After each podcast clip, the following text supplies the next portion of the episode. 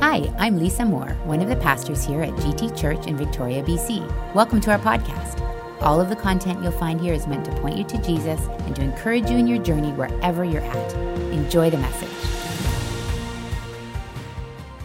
It's good to be here with you. Good to be able to share God's word with you. And you know, before we jump into it, I just want to do one final announcement that I, I thought would be better coming from me instead of making Andy do it again. And that's to invite all the ladies in the house to our Her Night women's event, May 13th. Yes, coming up, not this Friday, next Friday. Mark your calendars. And I just want to tell you that that we would love for you all to be there. Ladies, all ages, all stages, we're thinking about you. We're, we're praying into what we need, but we know that we need to be together. We need to hear from God together. We need to laugh and cry and pray for each other and be encouraged and do all the things that the ladies do when we're together without the men. No offense, men. We love you, but sometimes we just need to have the ladies together, right? So would you come? Would you bring somebody with you that you know just needs community, needs encouragement? Uh, we're preparing for you and believing it's going to be a great night. So you can RSVP on our website. The tickets are free. You don't actually need a ticket, but if, if you let us know you're coming, that'll help us. So that's May 13th for her night. Well, we're going to continue in our series, Questions Jesus Asked. And uh, today we're going to read from Mark chapter 10, the story that may be familiar to many of you um, the story of a blind man named Bartimaeus who was healed. And um, we're, we're going to call him Blind Bart, okay? Because I like that. It's kind of catchy. It's a little easier than Bartimaeus. And I think if he was here today, we'd call him Bart. So we're going to do that. I, um, Andy and I, several years ago, were, were in Australia at a conference uh, with Pastor Ron and Jill, and we heard a really incredible sermon from Bishop T.D. Jakes on this same passage. And so, as soon as I knew this was my passage, I flashed to that and thought, there's no way I can do what he did because he basically acted out the entire sermon, like super dramatic. He was sweating buckets. He had like a keys player doing the whole sermon with him. I think they'd done this before, and it was really epic. And I'm here to tell you that is not to happen here today. I'm just to be me and let TD Jakes be him. But uh, I believe God has something for us, and I'm excited. So, this is the third story about healing that we've had in this series. And you may be thinking, like, okay, there's there a theme here? Why are we talking so much about all these healing stories? And, and I want you to know that, you know, in the Bible, every story has a, a meaning, but it also has layers, has lots of application that goes beyond exactly what we read. And so I believe that this story isn't a formula for physical healing um, because it's different than many of the other healing stories. It'd be very confusing. It's like, do I need to touch Jesus' robe, or do I need mud in my eyes, or do I just need to talk to him? Like, what do I do? It's not a formula for physical healing as much as a pathway for discipleship, a pathway to get to Jesus. And so that's what we're going to look at today, okay? So if you need healing, God's got healing for you. But for everybody else in the room who maybe isn't blind or doesn't need healing, this still applies to us. Let's start reading in Mark chapter 10. I'm going to make a few pauses and, and give you a few thoughts as we go along, and then we're going to apply it. So, Mark chapter 10, if you're following along, starting in verse 46. Um, just to set the tone, Jesus and his disciples are on their way to Jerusalem. They are heading into the last week of his life, the triumphal entry, and they are, are preparing. The crowd is growing. Pastor Lucas talked about it last week. The crowd is getting large. There's a big crowd walking with Jesus. They're heading through a town near Jerusalem called Jericho, and, and there's a man there that he have an interaction with. Let's, let's read here. Verse 46 Then they came to Jericho. As Jesus and his disciples, together with a large crowd, were leaving the city, a blind man, Bartimaeus, which means son of Timaeus, was sitting by the roadside begging. When he heard that it was Jesus of Nazareth, he began to shout, Jesus, son of David, have mercy on me. This is interesting, this, this um, phrase, Jesus, son of David, because this is a messianic title. This is acknowledging Jesus as the Messiah. It's not a name that was used for him often in the New Testament. Many people didn't really know who he was yet, and those who did, often Jesus asked them to keep it to themselves. But this is near the end of his life, and there's a man here who's never met Jesus before who's acknowledging who he is, that he's the Messiah. That's significant. So he says, Jesus, son of David, have mercy on me. Many rebuked him and told him to be quiet, but he shouted all the more, Son of David, have mercy on me. So Jesus stopped and said, Call him. So they called the blind man and they said, Cheer up, on your feet, he's calling you. This is so interesting because you see the crowd, and, and Lucas talked about this last week too. The crowd is so fickle, aren't they? They're like, they're shushing him, they're rebuking him, stop doing that, let him go by. And then Jesus stops and calls him, and they're like, hey, buddy, it's your lucky day, come on, get up, be encouraged. They switch right from one to the other, they flip flop. And we're gonna talk about the crowd in just a moment, but just take note of that. They, they say, cheer up, on your feet, he's calling you. So, verse 50, throwing his cloak aside, he jumped to his feet and came to Jesus. Now, I'm going to pause here again. The cloak is a very important part of this story. It's just a garment, but in this day, it was so much more than a garment. He was a blind beggar. He lived on the streets probably his whole life. He had been there with nothing, with no home, probably very few, if any, possessions except his cloak. His cloak was his blanket at night. His cloak was his literal security, his safety, his home, so to speak. The Bible actually talks about a cloak of a poor person several times in the Old Testament in Exodus and Deuteronomy. Exodus says, If you take your neighbor who is needy, if you take their cloak as a pledge, return it to him by sunset, because his cloak is the only covering he has for his body. What else will he sleep in? So this cloak is important. It's his blanket. It also was probably used to catch his coins. He'd lay it out. People would throw the coins on because he couldn't see, and then he'd gather it up at the end of the day. So it was a tool of his trade. He threw off the cloak when Jesus called his name. This is important. Throwing it off was a show of faith that he wasn't going to need that cloak anymore. He was leaving it behind. So we're going to get to that too. So he threw it off, came to Jesus. Verse 51. Here's our question for today What do you want me to do for you? Jesus asked him. What do you want me to do for you? The blind man said, Rabbi, I want to see. Go, said Jesus. Your faith has healed you. Immediately, he received his sight and he followed Jesus along the road. So, Bartimaeus, Bart, he knew exactly what he wanted from Jesus. He knew that he needed his sight. And if he could get that, that would change everything. And it's interesting to note here, like I said, there's different types of miracles. In this miracle, there's no touch from Jesus. There's not even any words or specific words. There's no mud, there's no nothing. He just says, Go, your faith is healed you. Immediately, the man was healed. There's nothing special, there's no formula for healing. God works how he wants. Let's remember that. God does what he wants to fulfill what he's going to do. And the last thing I want to draw your attention to is this last phrase He got up and followed Jesus along the road. He didn't leave, receive his sight, and say, like, thanks so much, buddy, and, you know, go live his life, go find his family, go reunite with somebody. He got up and he immediately followed Jesus. That means he followed him into Jerusalem. That's where they were headed next. He was maybe there, probably there, as part of that crowd in the triumphal entry, as part of the Passion Week, seeing all the events unfold. He was part of the discipleship of Jesus and the, the journey that Jesus was on. So he, he got up, he began to follow him. What I think stands out the most when I look at this passage is his desperation. Bartimaeus was desperate to get to Jesus, and he was bold in his ask, wasn't he? Just like the woman last week with the issue of blood. Um, Pastor Lucas talked about how desperate she was to just get to Jesus, touch the hem of his robe. We see that same desperation here. I see a theme emerging that these people are desperate. They know what they need, they can name it, and they can go after it, and they know that Jesus is the only one that can provide it. So, if this is more about discipleship than it is about actual healing, then then what can we learn from Bartimaeus? What can we learn from our friend Bart? I think there's there's a couple of things that God impressed on my heart as I was considering this message, and just just two phrases. And I'm going to warn you right now, they're not very Canadian. They're a little bit more um, out there. They're a little bit more intense. They're you know, we like to be polite. We sit so nicely and we listen and we sometimes clap a little bit and we do a little chuckle, not too much, but we're Canadian, right? And I love Canadians. I'm, I'm with you in it. I don't always want to stand out. Um, in fact, usually the goal is not to. We just came from the US from a, a conference with um, 3,000 pastors in a room, most of whom were US. And I can tell you, it's a different culture. They're standing up, they're shouting people out. They're like, when there's a good word preaching, they're just people just stand and like, mm, mm, mm, mm. they're just like not even, they stand right where they are and they're just like in it and they're clapping and shouting. And, and it's good, it's encouraging for your faith. But I'm like, we're kind of in like the second section. I'm like, I'm glad we're back here because we're Canadian. They put the Canadians in the second section in the balcony, actually.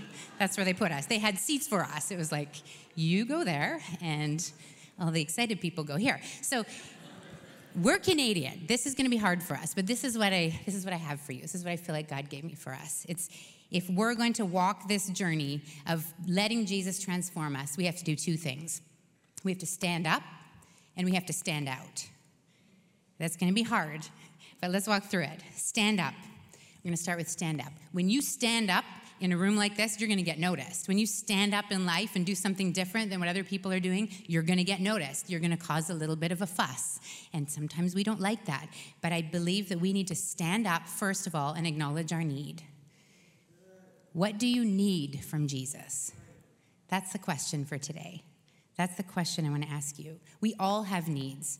We all have spiritual needs, physical, relational needs, and we have to start by acknowledging what they are. You know, we as Christians, we know how to do this thing. We know how to walk this journey. Many of us have been following Jesus for a long time, and we know how it works. And, and we go to church on Sundays, and hopefully read our Bibles, and maybe we pray. You know, we do grace before we eat, and maybe we pray with our kids before bed. And, and it's pretty easy to get into a place where those are the things that your faith is about. Those are the rituals, and those are good things, and we need those things. But at some point, what do we ever stop and realize maybe that's all there is, is just the rituals. I haven't actually stopped and been honest and asked God, what is it that I need from you besides the things that I just always do that make me feel comfortable? You know, what do you need from Jesus? This is a really good question also for relationships. When you're in a challenge in a relationship, we've learned this. The best question you can ask, you stop when, when they're having a, a freak out, which is usually in our case, it is Andy, and I will be like, Andy, what do you need from me?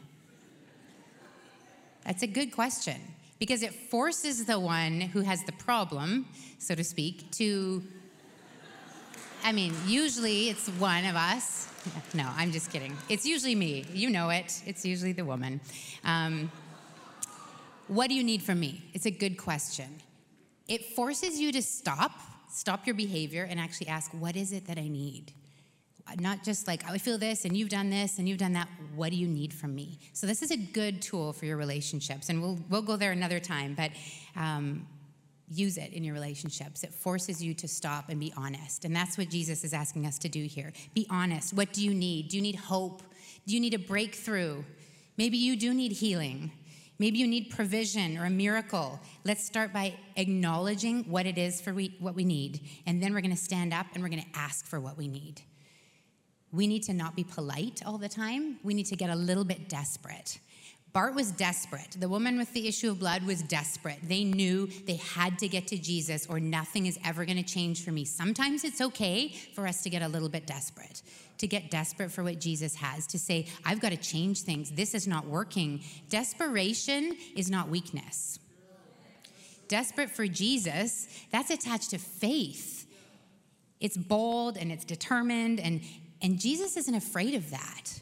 He's asking us for that. He gives us a story about that as an example of it. And he has other stories too. After Jesus um, gives the disciples the Lord's Prayer, he gives a little story about a, a, friend who goes to the neighbor's house and knocks on the door, you know, at midnight asking for bread. And he says the friend wouldn't have got up and given him the bread except that he was so bold and kept knocking. He didn't want to give it to him, he wanted that guy to be quiet. So he got what he needed because of his boldness. This is a picture Jesus is giving us. Be bold, be desperate. It's okay. Don't just be polite for the rest of your life because you're not going to always get what you need.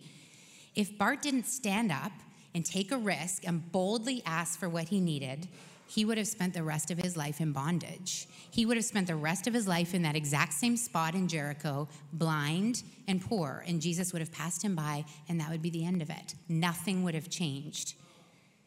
So, are you more determined to get to Jesus than you are to keep living in the security uh, that you've created for yourself. That security that actually keeps us blind and keeps us enslaved. Are we more determined for Jesus to give us what we really need and to let go of those other things?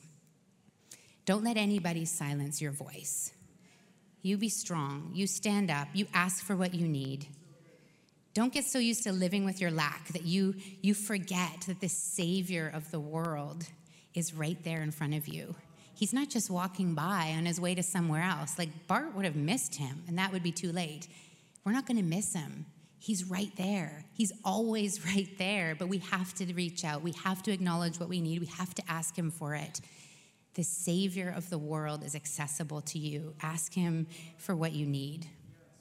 The other thing we need to do is throw off what holds us back. This is the cloak. This is the picture here. Are we ready to let go of the things that hinder us from getting to Jesus? I can't tell you what those things are for you.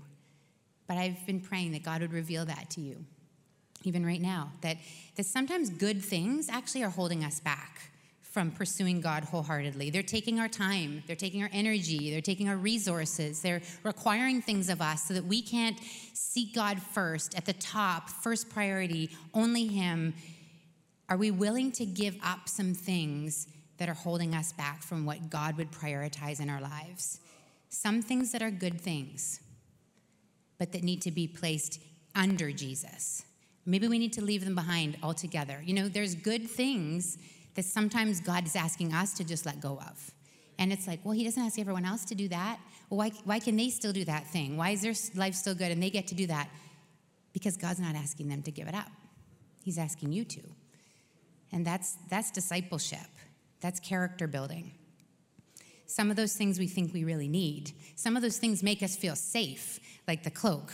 But have you noticed that the best things that you achieve in your life, the best things in life require effort and intentionality? You got to go after them. They're not just going to happen. Developing this relationship with Jesus, this um, deep character, isn't just going to happen. You have to go after it. You need to do hard things to get the things that really matter. So throw off what God's asking you to let go of. Maybe put it aside for a time. Maybe leave it behind forever, even though everybody else isn't. And then the last thing we need to do when we stand up is to stand in faith. You know, sometimes I think we're afraid to ask. I've sure felt like this. I'm afraid to ask because I don't know that I have the faith to even receive it. I don't even have the faith to believe that something could be different. And so I just don't ask because I don't want to be disappointed. But we don't have faith in our abilities we don't have faith in our persistence or even in our boldness or in the way we ask. We have faith in this living God who loves us, who hears us, who is near to us, who wants us to draw near to him so he can change our lives. Bart's faith is what healed him. That's what Jesus said. Your faith has healed you. So, yeah, maybe that's your need. Maybe your need is more faith. You know, I heard this a long time ago from, from a great preacher that um, if you don't have faith, ask God for it. It's something you can actually ask for, and He'll give you more of it. The Bible says it too. Um, ask God if you don't have enough faith. Maybe that's your need, that you need more faith. Don't be afraid to ask for that. He wants to give you that. And can I remind you that that's why we gather in community? That's why we come here because we elevate each other's faith. We talk about this with our staff. What is our goal when we get together? Our goal is to elevate faith in this room. So when you come into this place, you just feel like there's something different here. When we sing and we worship together, I feel my faith being elevated because I hear your voice and your voice. And they don't even have to be good voices to elevate my faith. We just have to be doing it together. And that's why we need church. So you got to get in the room, you got to get with believers, get in a small group, elevate each other's faith. I mean, you could watch all the all the whole, the world's worth of sermons on YouTube by yourself.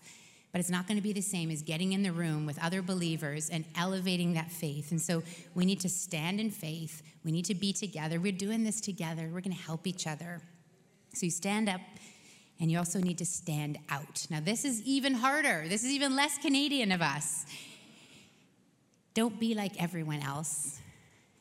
Don't be worried about everybody else. Bart wasn't worried about people's perception of him or what people were telling him to do because they were like, shush, they were um, rebuking him. That's a strong word they were like, stop it, stop talking. The teacher's going by. And he, did, he wasn't worried about that. He knew what he needed, and he knew that Jesus had it. So he went after it like his life depended on it.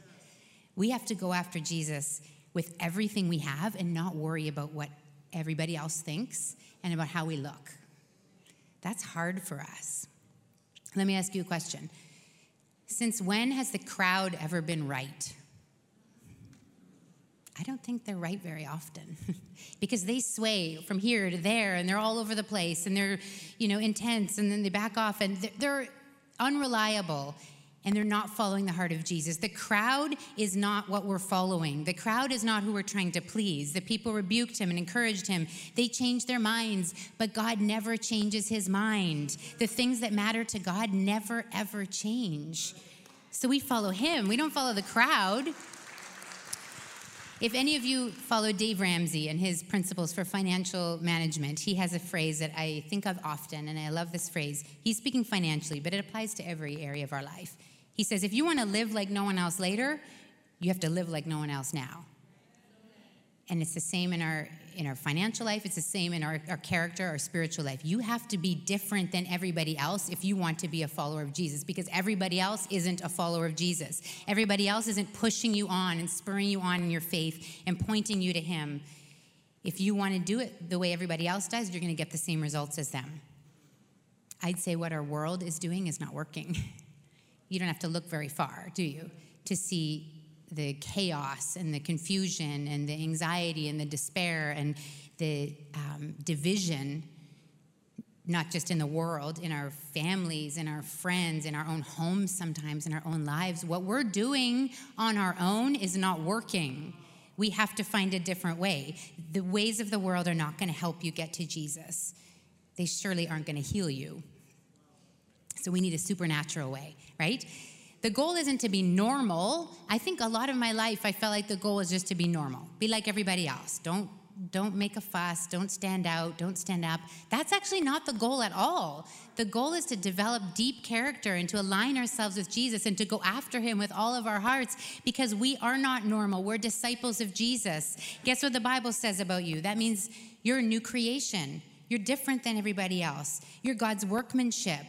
You're a chosen race, a royal priesthood. You're children of God. You're the righteousness of God. You're crucified with Christ. You're seated with Christ in heavenly places. You're the temple of the Holy Spirit. You're citizens of heaven. You're more than conquerors. You're blessed. You're chosen. You're holy. You're blameless and redeemed and forgiven. Thank you, Andy.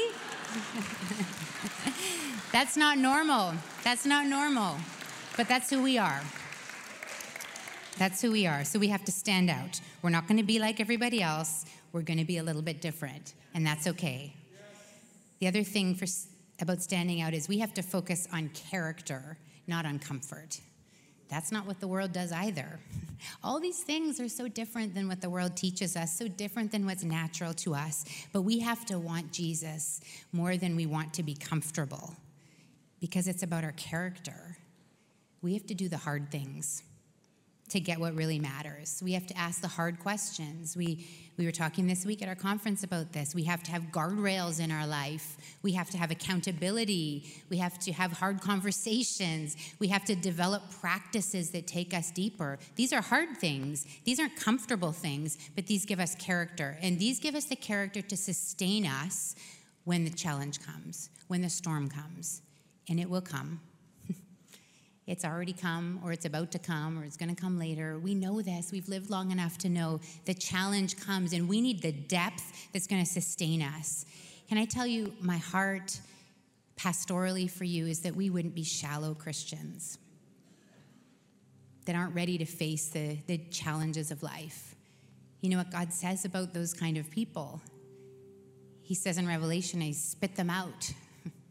they're lukewarm, they're not they're not really seeking me. They're just going through the motions, or they've lost their first love, or they've not prioritized the right things. I don't want us to be those people.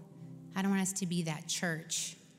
I want us to be ready to have depth of character, to be people that walk with God, to be people that hear from God for ourselves, you don't just come to church to hear from God. I hope you do, but I hope you hear from Him in your week too. I hope He speaks to you. Let's be people who seek God, who ask God for what we need, and who hear from Him and receive from Him because He has more for us than we could ever imagine. We have to keep working on our character because that's what's going to sustain us. That's what's going to keep us steady and safe in the storms. And that's the pathway God has for us. So when he asks you, What do you need from me? He asked that to Bartimaeus. I believe He's asking it to us today too. What do you need from me? Do you have an answer for Him? Ask Him to reveal to you what do you need?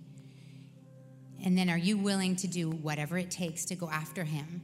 so you can become whole and you can become healed and free and all that God intended you to be. He has so much more for us. So let's stand up and let's stand out. Let's be different. Let's be people who acknowledge our need and trust Jesus to provide for it. Amen. Amen. Let me pray for you.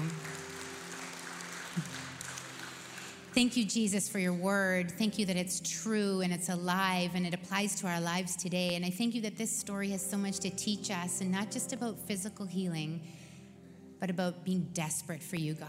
And so we come to you surrendered and say, Lord, we need you. We have needs in our lives. And I pray right now, Holy Spirit, that you would illuminate in every heart and mind what it is that they need, and you would give us the courage to stand up and ask for it to be different than those are around us, to lead the way in leading our family and our friends and our, our small groups to you, Jesus, because you're the only one that can provide. And we trust you that you have good things for us. You're going to fill us up. You're going to reveal a lack, but then you're going to fill it with so much more than we could ever imagine. And so, would you fill us now? Would you give us everything that we need in this space, God? Would you provide in every way through your supernatural power? We trust you. We love you. In Jesus' name, amen. Amen.